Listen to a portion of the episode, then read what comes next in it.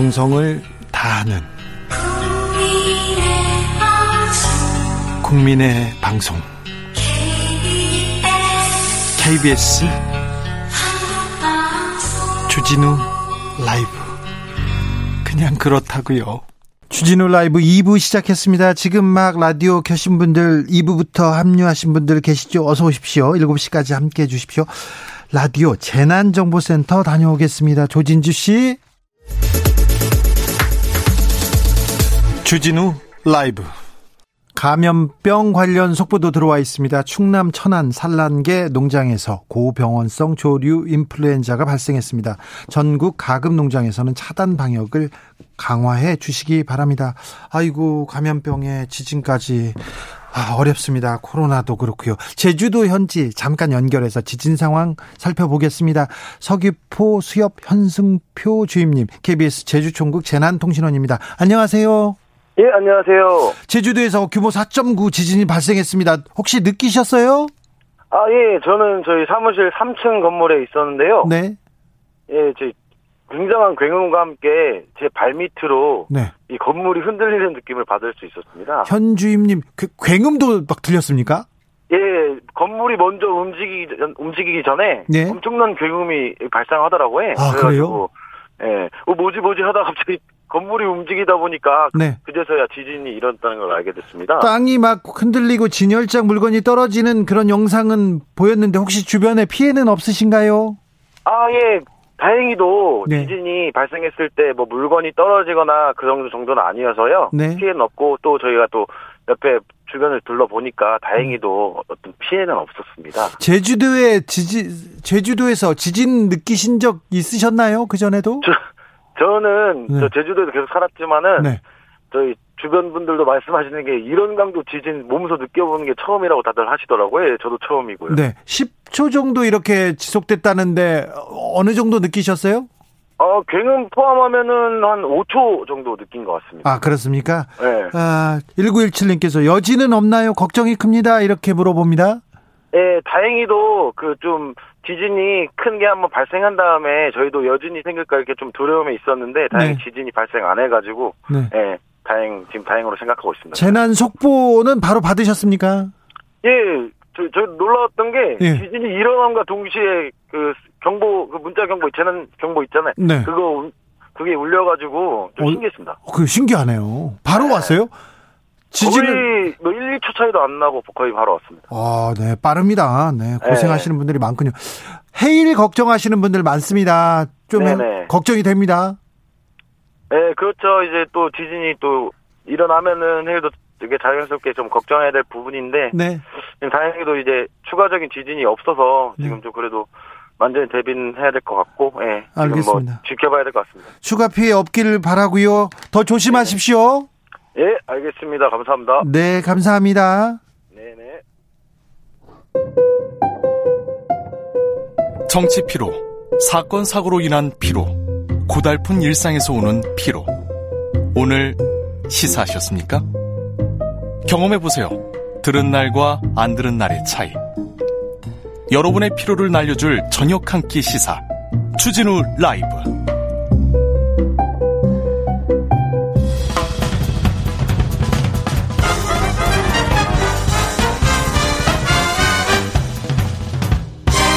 훅 인터뷰. 모두를 위한 모두를 향한 모두의 궁금증 훅 인터뷰. 전 세계적으로 K 열풍 대단합니다. K-팝의 BTS의 K 드라마 그 전엔 영화도 K 영화도 있었죠. 그런데 이번엔 K9 자주포입니다. 문재인 대통령이 호주에 갔는데 어, K9 자주포를 1조 원 규모나 수출을 했다고 합니다. 맨날 무기 사올 줄만 알았지 수출도 하는군요. 어, 우리 무기 수준이 어느 정도인지 군사력은 어느 서- 정도인지 군사 전문가 모셨습니다. 연세대 통일연구원 개고원 교수 김종대 전 의원 안녕하세요. 안녕하십니까. 자, 문재인 대통령이 호주 갔는데 네. 호주 갔는데 포괄적 전략 동반자 관계 이렇게 격상됐다 이렇게 나오는데 이게 무슨 말입니까?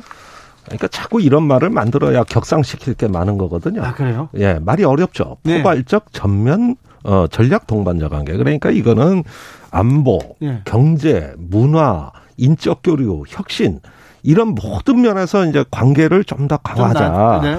그러다 보니까 정상회담 선언문도 이번에 무지한히 길어요. 그래요. 예. 읽어보시는데 한참 걸릴 겁니다. 뭐 하- 협력할 게 한두 가지가 아니에요. 호주하고 중국하고 사이가 좀 안 좋잖아요. 그렇죠. 지금 안 좋은데 지금 가서 호주하고 얘기를 하면서 좀 예. 외교적으로 얻을 게 좀 많습니까? 글쎄 우리가 흔히 어, 미국의 생각을 알고 싶으면 호주 가서 물어봐라. 네. 이런 얘기가 나올 정도로 네. 최근에 호주와 그 미국의 관계가 굉장히 강화돼 있거든요. 네. 그러면서 반중 전선으로 공조를 하고 있어요. 예. 자 이런 상황에서 이제 그 문재인 대통령께서 호주에 가가지고 군사 안보 이 방위 산업 협력을 했다. 예. 이런 것들은 좀 상당히 의미가 있다고 보여지네요. 아, 그렇습니까? 예. 자, 호주에 K9 자주포를 1조 원 규모나 수출했다고 하는데 어 음. 이게 어느 정도 규모입니까? 저희 우리나라에서 무기를 수출했다 이런 얘기는 좀 듣기 힘들지 않습니까? 그러니까 이게 생산 시설까지 져줘서 예. 거기서 생산하는 거예요. 그래요. 예. 그런데 자주포를 30대 생산하고 또 탄약 운반 장갑차라고 자주포에 장전을 합니다. 포를. 네네. 예. 이거를 그 탄약을 잔뜩 실은 그 장갑차가 가서 하는데 이걸 15대 정도. 네. 그다음에 생산 시설을 짓고 하니까 규모가 커지죠. 네. 이렇게 되면은 이건 단순한 무기 수출이 아니에요. 예. 앞으로 이 K9 자주포를 매개로 해서 굉장히 국방 협력이 강화된다는 뜻입니다. 아, 그렇습니까? 예. K9 자주포가 지금 전 세계 자주포 시장을 석권했다면서요. 그렇죠. 네. 그건 이유가 있어요. 네. 그 미국이 2000년대 들어오면서 이 자주포 생산을 안 해버린다고. 잠시만요. 자주포가 뭡니까? 아 자주포는 견인포와 자주포 두 가지가 있는데 네. 견인포는 트럭으로 끌고 가야 돼요. 네네. 근데 자주포는 자기가 간다는 거예요. 아, 그래요? 예. 자주 쏘아서 자주포는 아니군요. 네. 알겠습니다. 뭐 그래서 말씀을. 네. 네. 자, 그래서 이제 음. 그래서 미국이 중단을 하고 그 다음에 시장으로 그러니까 우리가 틈새 시장을 잘 공략한 거예요. 예. 그러니까 전 세계에서 이제 독일이 생산하고 있고 한국이 생산하고 있는데 네. 이 한국의 자주포 성능이 굉장히 뛰어납니다. 이게 뭐 연평도 포격전 때도 활약을 했습니다만은 네. 그 초탄이 12초 내에 이제 세 발이 발사되는데 네. 각도를 달리해서 세 발을 연발 쏘면은 떨어질 때는 한 곳에 한꺼번에 떨어집니다. 예. 이런 사격 통제 장치가 굉장히 뛰어난 거죠. 어, 그래요. 네. 자, 그런데요. 요즘 보면 국산 전투기 개발했다고 하지요. 그리고 도산 안창호함도 거기에서 SLBM도 쏘았다고 하죠. 음. 우리 국방 기술이 조금 많이 발전한 것 같습니다.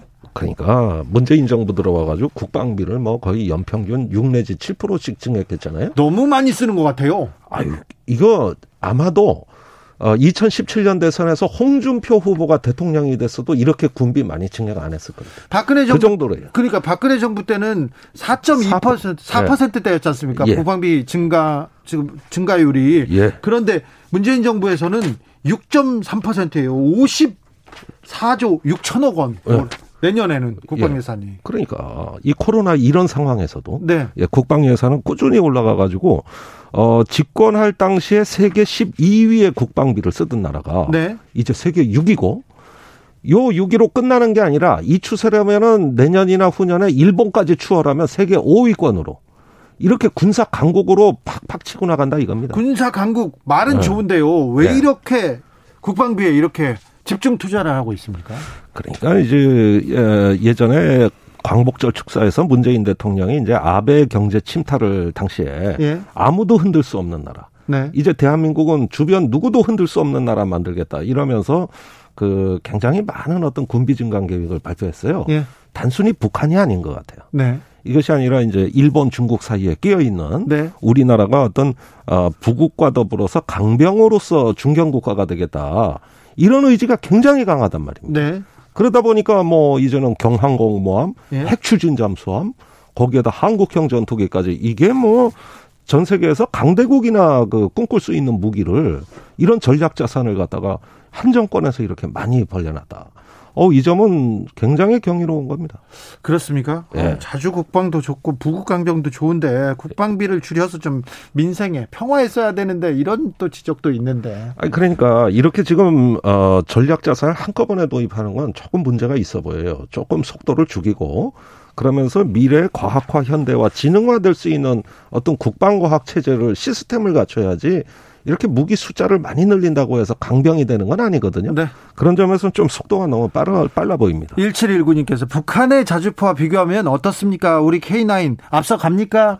예, 북한 포도 상당히 성능이 좋습니다. 북한은 뭐 포, 네. 미사일 잘 쏘기로는 또 유명하잖아요. 거기에다 북한 포는 거의 미사일급의 성능을 발휘하는 뭐 70km 나간다 그러고 대구경 방사포는 300km 나간다 그러지 않습니까? 네.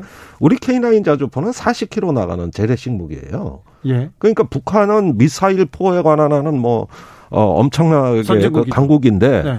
근데 그 양은 우리를 압도하는데 네. 근데 품질이 네. 요 정밀도라든가 그렇죠. 예, 또 연발 사격이라든가 네. 이런 능력은 우리가 좀 앞서 있어요. 우리도 미사일 사거리 폐지했지 않습니까? 폐지했죠. 이제 또 미사일 기술 엄청 좋아지는 거네요. 우리가 이제 우주로 나가는 문을 연 겁니다. 네. 그러니까 고체 연료 미사일, 액체 연료 미사일 두 개를 합친 하이브리드 로켓. 네. 이게 이제 가능해진 거예요. 아, 그렇습니까? 예, 그러니까 이제 군- 그러지 않아도 군비를 증강하고 네. 이렇게 무기를 많이 개발하는데 족쇄까지 풀렸으니 네.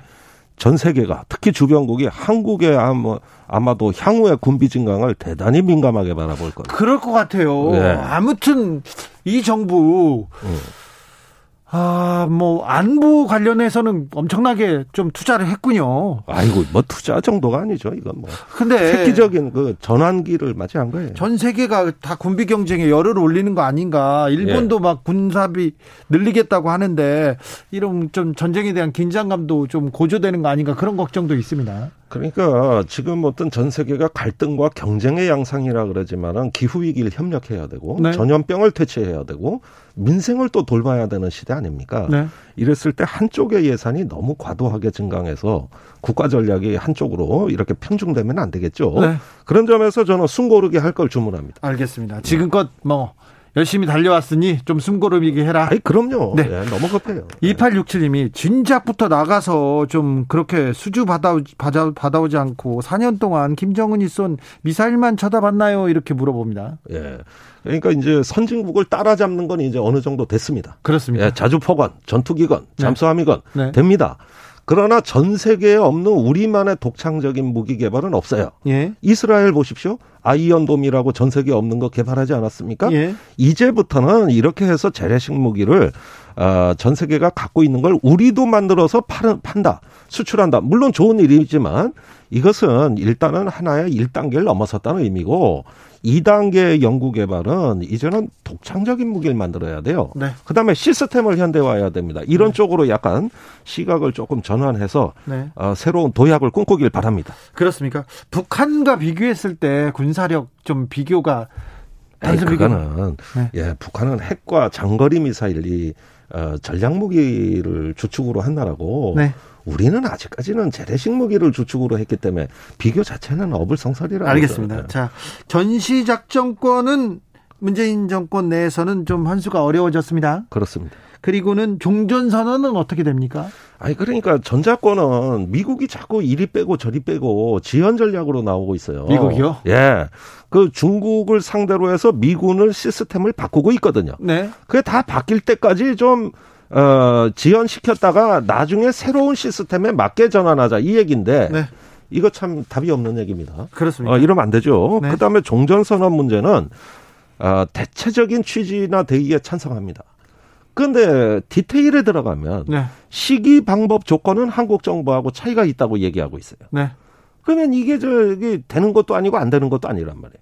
아 밀어줄 때 화끈하게 좀 밀어주든지 그렇죠. 뭘 해야지. 이게 좀 이런 부분에 있어서는 한미 간에도 네. 어, 큰 이견은 아니지만은 네. 그렇다고 해서 뭐 잘 맞물려 돌아가는 건 아니고 무엇보다 북한이 응하지 않고 있어요. 그렇죠. 네. 또 미국의 또 반응도 좀 아쉽습니다. 아쉽습니다. 9777님 군사계 BTS 김종대 의원님. 아이고 예. 네. 역시 국뽕차게 만드는 목소리입니다. 네. 차오릅니까? 예. 7817님 군비 증강 좋은데 내실은 채우고 있나요? 군인들 스마트폰 보는 것 불안합니다. 이렇게 지적하시는데요. 제가 지난주에 전방에 갔는데 네. 사단장부터 병사까지 다 찬성입니다. 네. 휴대폰 확대해야 된다. 네. 전면 허용하자. 왜냐? 언택트 시대에 네. 이 부대 관리에 엄청나게 도움이 되더라고요. 그렇죠. 전화기. 사단장 한 명이 예. 200건의 병사의 메시지를 처리했대요. 최근에. 그래요. 예. 네. 휴대폰으로. 네. 엄청 도움 된다는 거예요. 군대 내에서 탈영도 줄었고요. 그리고 네. 극단적인 선택도 엄청 줄었답니다. 사고도 줄고. 폭행 사고 줄고. 네. 전부 절반 이하로 줄었습니다. 그러니까요. 이 좋은 걸 왜 안 합니까? 휴대폰 어. 보급한다고 이거 당나라 군대 되는 거 아니냐? 그렇지 않죠. 국민의힘이 그렇게 얘기했어요. 그랬어요? 예. 그래가지고 반대했었어요. 네. 그런데 보급하니까 모든 게 좋아졌어요. 그렇죠. 예. 네. 그것도 주로 군대 안 가신 분들이 그 얘기했어요. 그, 그, 네, 군대 내 안전사고도 많이 줄었다. 많이 줄었어요. 네. 50% 이하입니다. 네. 자, 윤석열 후보가 종전선언에 반대한다. 북한 비핵화가 먼저 해결돼야 된다. 선결돼야 된다. 이건 어떻게 보십니까? 그러니까 그렇게 조건을 내걸면은 이 종전선언은 한반도 평화 프로세스의 입구 역할을 하는 거거든요. 예. 근데 문조차 열지 말자는 얘기예요. 거기에다가 그 윤석열 후보는 저 남북 군사 합의서도 파기할 수 있다 그러지 않았습니까? 네. 그러면 뭡니까? 남아 있는 평화의 그 장치들. 예. 지금 이렇게 한반도가 안정돼 있는 게 그 군사 합의서 역할이 대단히 중요한 건데 네. 정전 협정 이후에 최초의 군비 통제 합의서인데 네.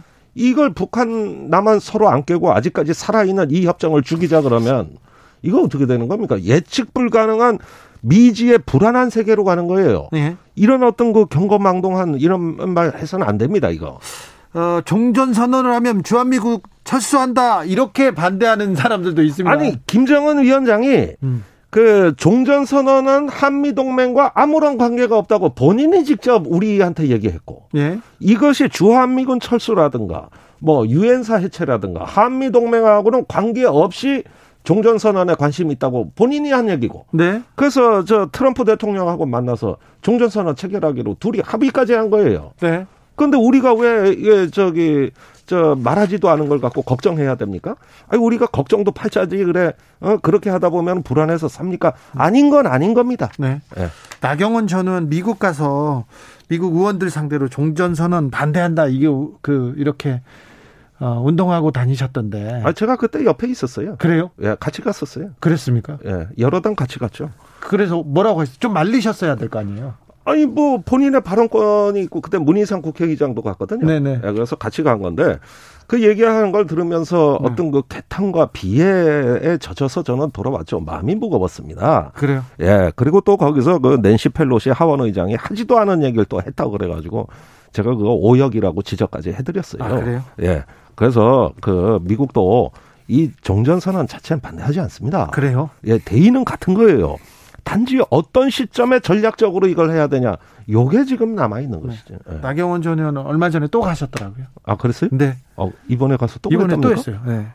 어, 2년 전에도 그랬는데. 그랬습니까? 예, 제가 그때 같이 간 거예요. 네, 알겠습니다. 정의당 심상전 대선 후보의 공동 비서실장입니다. 네? 심상정 후보의 외교 안보 전략은 뭡니까? 그러니까 문재인 정부처럼 이렇게 어떤 그 무기 플랫폼 도입에 돈을 많이 쓸 게 아니라 네. 시스템을 현대화하자. 네. 볼줄 알고 들을 줄 알고 그다음에 신경과 혈관을 빠르게 만들어서 이 전체적으로는 어떤 그 시스템을 현대화하고 지능화하는 쪽에 돈을 쓰는 게 우선이다. 네. 그래야지 무기 숫자 아무리 많아도 제대로 못 써먹으면 어떡합니까? 그래서 현 정부는 근육과 뼈를 증강한다는 거예요. 주먹을 키워요. 그런데 그 전에 좋은 신체, 신경과 혈관에 좀 투자하자. 네. 예, 이런 점에서 조금 결이 다르다. 알겠습니다. 결이 많이 다르네요. 예, 알겠습니다. 지금까지 김종대 전 의원이었습니다. 말씀 잘 들었습니다. 감사합니다.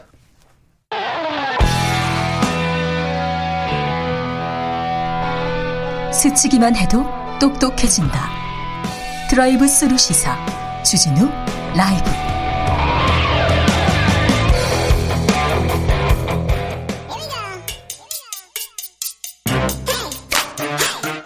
뉴스를 향한 진지한 고민 기자들의 수다. 라이브 기자실을 찾은 오늘의 기자는 은지옥이요. 시사인 김은지입니다. 김은지 기자. 고민이 뭡니까 요즘? 대선 취재 보도가 주간지한테는 굉장히 어렵기 때문에 네. 요새 시계가 진짜 빠르잖아요. 네. 어떻게 하면 좀 더 좋은 기사 쓸지에 대한 고민이 진짜 깊습니다. 좋은 기사를 써야겠다. 그 고민 말고 다른 고민은. 그게 가장 저를 사로잡고 있는 화두입니다. 알겠어요. 네, 훌륭해요. 자, 첫 번째 준비한 뉴스부터 가볼까요? 네, 국민의힘이 엠번방 방지법 반대에 나섰습니다. 네. 고양이도 검열의 대상 될 수 있다. 이렇게 윤석열 후보가 주장을 하면서 그런데 실- 뜨거워지고 있습니다. 실제 고양이도 검열의 대상이 될 수 있습니까? 틀린 주장이라고 볼 수 있습니다. 그러니까 이 법은 불법 성착취를 막기 위한 법이기 때문에 네. 불법 촬영물만 대상으로 하고 있거든요. 예. 그렇기 때문에 고양이 영상물은 대상이 아닙니다. 그리고 그 이 불법 촬영물의 유통을 막기 위해서 좀 중점을 뒀어요. 네, 그렇습니다. 작년에 엠번방 사건으로 세상이 정말 떠들썩하지 않았습니까? 예. 그때 이제 국회의원들이 나서서 관련된 법을 만든 건데요. 네. 그때 170명이 찬성했습니다. 네. 이 중에 50명이 국민의힘 의원인데 예. 그때도 반대 토론할 수 있는 기회가 있었거든요. 네. 하지만 그때 어떤 문제 제기도 하지 않았다라는 거기 때문에 이 법에 대해서 의도된 오해를 부추기고 선거 캠페인 하는 게 아니냐 이런 비판 사고 있습니다. 예. 영상물 관련해서도 이것이 코드가 일치하는지를 보는 거지 내용을 직접 국가가 들여다보는 게 아니거든요. 네. 그러니까 필터링 기술로 지금까지 적발된 불법 성범죄물에 디지털 코드와 일치할 경우에만 이것이 걸러진다라고 볼 수 있고요. 일일이 사람이 개입해서 열어보거나 내용을 보거나 서버에 저장하지 않는다라고 볼수 있습니다. 그런데요, 이 문제에 관해서는 이준석 대표가 강하게 주, 주장합니다. 이거 검열이다고 카톡 검열한다 이렇게 어, 주장해요. 네, 이것도 의도된 오해를 사기 위한 주장 아니냐 이런 비판 사고 있습니다. 왜냐하면 우리가 카톡 검열이라고 하면 보통 1대1 대화, 보통 사람들이 쓰는 그 대화를 생각하잖아요. 네. 근데 그게 아니라 오픈 카카오톡방을 대상으로 하거든요. 네. 오픈 카카오톡방은 그러니까 인터넷 게시판, 유튜브 플랫폼처럼 공적으로 열려 있는 곳이라고 할 수 있고요. 누구나 들어와서 볼 수 있는 공개된 곳이기 때문에 이미 대법원 판례상으로도 이곳은 공적인 공간이다 이렇게 판정된 바가 있습니다. 대법원에서 오픈 채 팅방은 공적인 공간이다. 이렇게 판정한 바 있습니다. 네, 그러니까 1대1 채팅방이나 이메일을 들여다본다라고 오해하게 만들면 안 된다라고 하는 건데요. 네. 네, 이미 그쪽에다가는 아동 청소년 성착취물을 공연하게 전시한 사람에 대해서는 징역형을 선고한 원심이 확정된 바가 있습니다. 네. 이제 다만 영상물을 올리는데 최장 10초 정도 과거보단 더 든다라고 하는데 이 특징값을 방심위가 보유한 특징값과 보- 그러니까 그 코드가 같은지 아닌지를 확인하기 위해서 시간이 좀 더 걸리는 건 사실이라고 합니다. 자, 엠번방의 진앙지는 텔레그램이었습니다. 근데 텔레그램은 정작 법 적용이 안 된다. 이런 얘기 있습니다. 네, 텔레그램 이용자가 대화방에 공유하는 영상이 불법 성범죄물인지 사전에 걸러낼 수 없다. 이건 사실이긴 한데요. n번방 방지법은 공개된 디지털 공간, 그러니까 오픈 카카오톡방 같은 곳에서는 걸러집니다. 하지만 텔레그램은 모든 소통이 사적 대화방에서 이루어지기 때문에 사업자가 필터링 시스템을 적용할 수 없는 건 사실이거든요. 네. 그래서 과거에도 조주빈 일당과 같은 사람들이 박사방 같은 거를 텔레그램에서 사적 대화방 만들어서 유통하기도 했었습니다. 네. 지금 정부는 국내의 플랫폼을 가리지 않고 공개된 디지털 영역은 불법 성범죄물을 걸러내고 있다 이렇게 이야기하고 있는데요.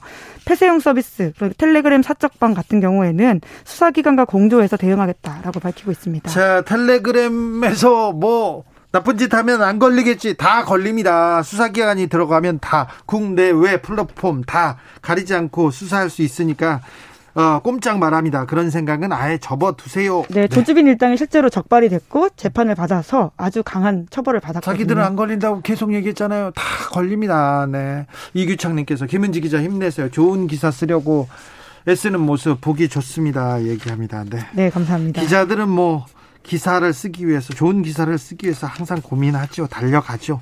그런 사람들도 있고요. 아닌 사람들도 좀 있습니다. 요새는 좀 많이 보여 가지고요. 네, 좀 안타깝기도 합니다. 다음 만나볼 뉴스는요. 성추행을 당한 후 극단적인 선택을 했던 공군 하사 사건과 관련해서 새로운 사실이 드러났습니다. 어떤 내용이죠? 네, 가해자 이준희가 주거, 주거 침입 및 강제추행 혐의로 재판을 받고 있는데요. 네. 경향신문이 해당 수사 기록을 입수해서 보도했습니다. 아, 그러니까 극단적인 선택을 한 그 여군의 집에 먼저 들어가 가지고 뭘 약간 어 먼저 들어가서 뭘 없앴다 이렇게 의혹을 받는 그 사건 말하는 거죠. 네, 그 가해자와 관련해서 좀 더 구체적인 내용들이 드러나서 저는 굉장히 이 내용을 보고 깜짝 놀랐었는데요. 예. 좀더 사건을 설명드리면 가해자가 그 피해자가 출근하지 않자 방범창을 뚫고 집에 들어갔다. 이 사실은 알려진 바가 그렇죠. 있습니다. 예. 그런데 이제 이 시신을 발견했던 이준희가 112나 119에 신고하지 않고 현장에서 피해자의 물건에 손을 댔는데요. 네. 그러니까 수사기관보다 먼저 현장에 가서 증거물에 손을 댔다. 이렇게 볼수뭘 있습니다. 없애고 싶고 뭘 지우고 싶었나 본데 무엇보다 유서는 발견됐습니까? 네, 없어졌다라고 의심받는 게 바로 그겁니다. 네. 유서 그러니까 이 사람이 왜 그런 극단적인 선택을 했는지 피해자가 호소하고 싶은 게 무엇인지 아는 게 가장 중요할 텐데요. 네. 이것이 현장에서 발견되지 않았다라고 합니다. 네. 그런데 의심스러운 게 있는데 공책이 찢겨져 있었다라고 하거든요. 그래요. 그런데 이 찢겨져 있는 부분은 현장에서 발견되지 않았다라고 하고 여기에 무엇이 있는지에 대해서는 유족들이 굉장히 의혹을 제기하고 있습니다. 컴퓨터, 노트북. 네, 굉장히 중요한 디지털 증거인데 네. 이것도 평상시에 피해자가 사용하던 게 현장에서 발견되지 않았습니다. 군경찰에서 어떻게든 찾아보려고 수소문했다라고 하는데 끝내 찾지 못했다라고 하고요. 관련해서 국가수 거짓말 탐지기 조사가 있었습니다. 가해자에게 현장에서 노트북이나 유서 등 기록물을 챙겨 나온 적이 있느냐 이런 질문이 있었는데 가해자가 아니다 이렇게 부인했거든요. 네. 그런데 거짓말이다라는 판정이 나왔다고 합니다. 아니 하사가 출근을 출근을 안 해요. 전화도 안 받아. 그렇다고 해서 바로 달려가서 방범창을 뜯고 들어간다. 이거 조금 상식적으로 이렇게 들리지 않는데요. 네, 굉장히 상식적이지 않다라고 볼 수 있죠. 네. 네. 왜, 왜 집에 들어갔다고 합니까? 자는 줄 알고 깨우기 위해서 들어갔다라고 합니다. 그럴 그럼- 경우엔 전화를 계속하거나 아니면 112나 119 이런 데 신고를 하는 게 상식적이지 않습니까? 평소에도 그러면 방범창을 뜯고 잘 들어갔었나요? 이 집에? 뭐 그러지 않았던 것으로 보이고요. 예. 그리고는 그 사진을 보면요. 현장 감식반이 찍은 현장 사진이 있습니다. 예. 아파트 복도에서 창문을 통해서 안을 볼 수 있는데요. 사람이 숨졌다라는 사실들을 충분히 볼 수 있다라고 해요. 아, 그래요? 이제 그럼에도 불구하고 들어가서 무언가 행동을 했다라고 하는 것 때문에 의심을 받고 있고요. 실제로 주거 침입 혐의로 재판을 받고 있습니다. 네. 그리고 같이 갔던 주임 원사가 있는데요. 해당 주임 원사 또한 창문을 통해서 그 아내 모습이 자세히 보였다. 그래서 그 가해자에게 밖으로 나오라고 했다. 이런 이야기까지 하고 있습니다. 예. 그리고 또 우리가 현관문에 그 거울이라고 하나요? 외시경이라고 보통 이야기하는데 아 밖에서 안에서 밖을 볼 수 있는 그 창이 있잖아요. 예, 예. 그게 엠보싱 무늬가 있는 휴지로 가려져 있었다라고 하는데요.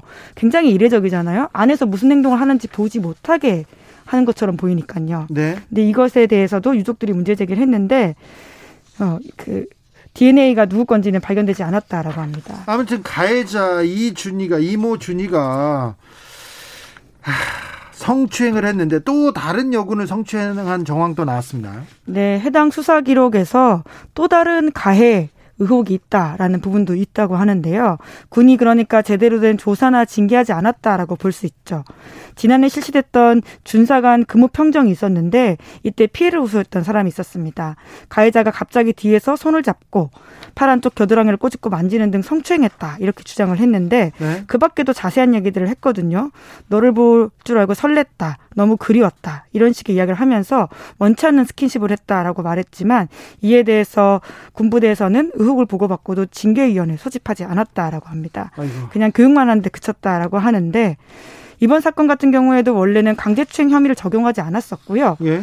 주거 침입 혐의만 적용해 있다가 유족들이 반발하니까 뒤늦게 군 당국이 나서서 기소가 추가된 사건이기도 합니다. 그러니까 얼마나 이런 성범죄에 대해서 군이 안일하게 대응하고 미흡하게 보고 있는지를 계속해서 지적할 수밖에 없는 상황입니다. 성범죄에 대해서 군이 좀, 좀 빠르게 나서서 사건 관계만 제대로 파악했어도 이 억울한 희생은 줄일 수 있었는데, 하, 왜 군에서는 계속 이런 사건이 터지는데, 거기서 배우지 못하는지 좀 안타깝습니다. 아, 다음 뉴스로 가보겠습니다. 내일 중국과 러시아 정상이 만납니다. 네, 이거, 어, 미국이 베이징 올림픽 외교적 보이콧 선언했어요. 그래서 좀 이 정상회담 좀 눈길이 갑니다. 네, 그렇죠. 이 두, 두 정상, 그러니까 중국과 러시아 정상이 만나서 어떤 이야기 할지에 대한 관심이 끌고 있는데요. 이번 정상회담 주제는 관계 강화일 것으로 보입니다. 8월 달에 러시아 그리고 중국 정상이 전화 통화를 한 적이 있는데 석 달 보름 만에 만난다라고 하거든요. 네. 특히 이 회담의 시점이 바이든 미국 대통령이 지난 9일 10일 전 세계 110개국 정상을 모아서 그렇죠. 민주주의 정상회의 하- 했습니다. 그래서 민주주의 정상회의 하니까 바로 미국하고 아니 러시아하고 중국하고 좀 만납니다. 지금 대만 문제도 조금 있고요. 그래서 근데요 미국하고 러시아 정상은 미국하고도 얼마 전에 만났었잖아요. 네, 지난 12월 7일에 푸틴 대통령이 조 바이든 미국 대통령과 화상회담을 가진 바가 있습니다. 네. 이 자리에서 이제 우크라이나 이야기가 많이 나왔었는데요. 푸틴 대통령은 미국이 나토 동진시키지 않겠다라는 약속을 해달라 이렇게 맞섰습니다. 네. 이제 그러면서 또 미국과 중러 사이 갈등이 격화되었다 이렇게 볼 수도 있는데요. 하지만 미국이 중국과 러시아를 대하는 온도 차이가 있긴 합니다. 어떻습니까? 그러니까 중국에 달라요? 대해서는 좀 더 강경한 입장을 취하고 있고요. 러시아는 네. 자기 편으로 조금이라도 끌어들일 수 있을지 약간 온화적인 태도를 대한다 이렇게 볼 수 있는데요. 아하. 그러니까 미국하고 미국이 미, 중국하고 러시아 둘 다 척지면 힘드니까 러시아는 약간 좀 달래고 있군요. 네, 그렇죠. 왜냐하면 지금 점점 더 미중 간의 갈등이 커지고 있지 않습니까? 네. 이런 자리에서 러시아가 지렛대를 어떻게 지고 있느냐의 문제일 수 있기 때문에 러시아와는 너무 각을 세우지 않겠다 이런 식의 태도도 일견 보인다라고 해석할 수 있는데요. 네. 실제로 과거에 오바마 정부, 트럼프 정부에서도 러시아에 대해서는 일정 부분 유화적인 제스처를 처 한 적이 있습니다. 네. 하지만 이번엔 또 어떻게 될지가 좀 두고 볼 만한 부분들인데 네. 그에 따라서 러시아 몸값도 올라가고 있습니다. 중국도 러시아와 잘 지내겠다 이렇게 지금 태도를 취하고 있거든요. 네. 어떤 식으로 이 삼각관계가 치러질지가 앞으로 국제관계를 보는 데 있어서 우리의 길도 바라보는 데 중요한 바로미터가 될 것 같습니다. 그렇습니다. 중국과 러시아가 나오는데 또 북한에 대해서는 어떤 또 반응을 보일까요? 우리한테는 또 어떤 영향을 미칠까요? 여러 여러 가지 또 고민에 들게 합니다. 우리는 어쩔 수 없이 네. 미국도 중국도 러시아도 네. 일본도 잘 어, 잘 공부하고 잘 대비해야 됩니다. 네, 한반도의 지정학적 위치가 아무래도 여러 가지를 고민하게 만들고 있죠. 기자들의 수다 시사인 김은지 기자 함께했습니다. 감사합니다. 네, 감사합니다. 올해 인물 자꾸 추천 옵니다. 6463님 병원 간호사님께 한 표요. 평범한 곳에서 빛나는 간호사입니다. 저도 한 표 보내겠습니다. 9437님 생각나는 분이 있습니다. 이명박 각하, 전두환 각하. 어, 제가 좋아. 네, 아닙니다. 이 두 분 모두 우리나라에 뚜렷한 족적을 남기시고 가셨습니다. 한 분은 교도소로, 한 분은 하늘로. 좋은 족적을 남기셨다면 어땠을까 생각해 봅니다. 네.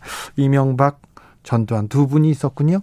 아, 4909님, 올해 인물 주진우. 네, 아유, 말도 안 돼요. 아나운서가 아니어도 말을 잘 못해도 일에 대한 열정과 정의감만으로 대한민국 국민들에게 정보력과 국민성 한 차원 업시킨 공로가끔 이건 좀 부끄럽습니다. 이건 제가 잘못 읽었어요. 죄송합니다. 2989님께서 월요일부터 토요일까지 5시만 되면 기다려지는 주진우 기자님, 저에게는 올해의 인물입니다. 어, 왜, 이리, 왜 이러시지? 네. 코로나로 만나는 사람이 없어서, 네. 세상 소식 들려주는 주진우 라이브 최고입니다. 아유, 왜, 왜 이래서요? 네, 네, 네. 더 열심히 하겠습니다. 열심히 하라는 채찍으로 제가 받아드리겠습니다.